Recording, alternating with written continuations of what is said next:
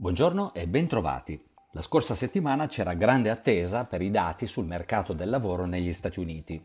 In giugno sono stati creati 850.000 nuovi posti di lavoro nei settori non agricoli, in decisa crescita rispetto ai 583.000 di maggio e ai 278.000 di aprile. I salari sono saliti del 3,6% anno su anno, in accelerazione rispetto all'1,9% di maggio.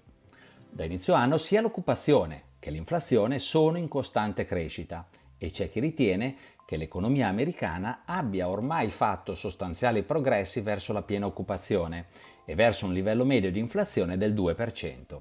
La Banca Centrale Americana, tuttavia, ha una diversa interpretazione dei dati. Ritiene infatti che l'inflazione sia temporanea e nota che l'occupazione non ha ancora completamente recuperato i livelli pre-crisi. Per questo motivo non ha fretta di avviare la normalizzazione della politica monetaria. Nel frattempo il virus ha ripreso a diffondersi, soprattutto nel Regno Unito, ma anche in alcuni paesi dell'area euro, con conseguenti restrizioni ai viaggi. Anche in Asia il numero dei contagi sta crescendo e l'Australia ha rinforzato le misure di contenimento.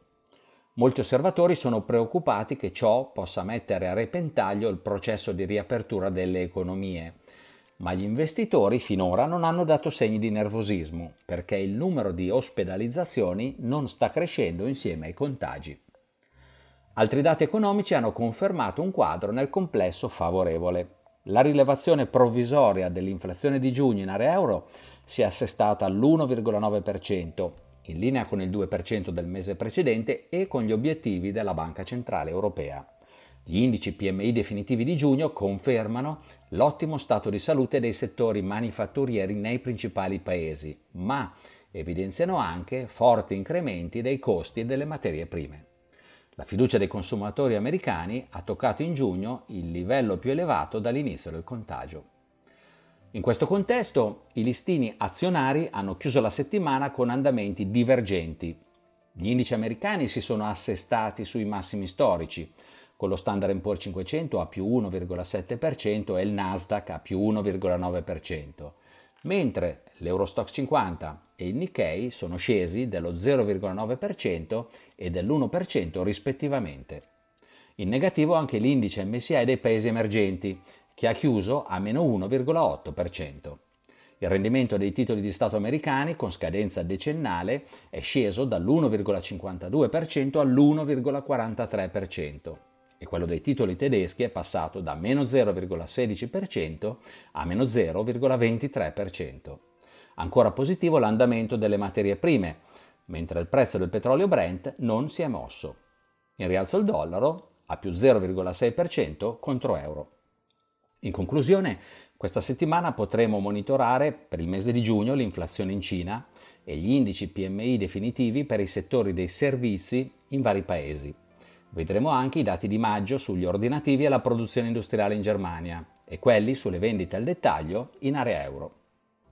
L'andamento dell'inflazione, le intenzioni delle banche centrali, l'evoluzione del contagio e la salute del ciclo economico continueranno a lungo a essere fenomeni sfuggenti, oggetto di innumerevoli interpretazioni da parte delle autorità e degli investitori.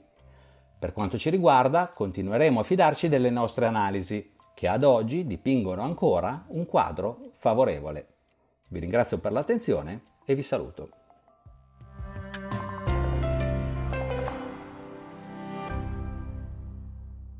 La presente registrazione audio ha finalità meramente informative. Le informazioni in essa contenute non rappresentano un'offerta di acquisto o vendita di prodotti finanziari, una raccomandazione di investimento e non sono da intendere come ricerca in materia di investimenti o analisi finanziaria. Le opinioni espresse riflettono il giudizio di Amundi al momento della loro diffusione e sono suscettibili di variazioni in qualunque momento, senza che da ciò derivi un obbligo di comunicazione in capo ad Amundi.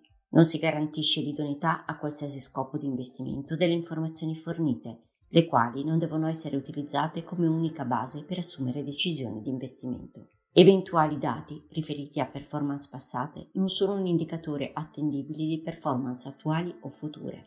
Investire comporta un sostanziale grado di rischio. L'investitore, prima di qualunque investimento, è tenuto a prendere attenta visione della documentazione relativa allo strumento finanziario oggetto dell'operazione, la cui sussistenza è disposta dalla normativa vigente. Le informazioni contenute nella presente registrazione audio non sono dirette alle US person, così come definite nel US Regulation Act della Securities and Exchange Commission.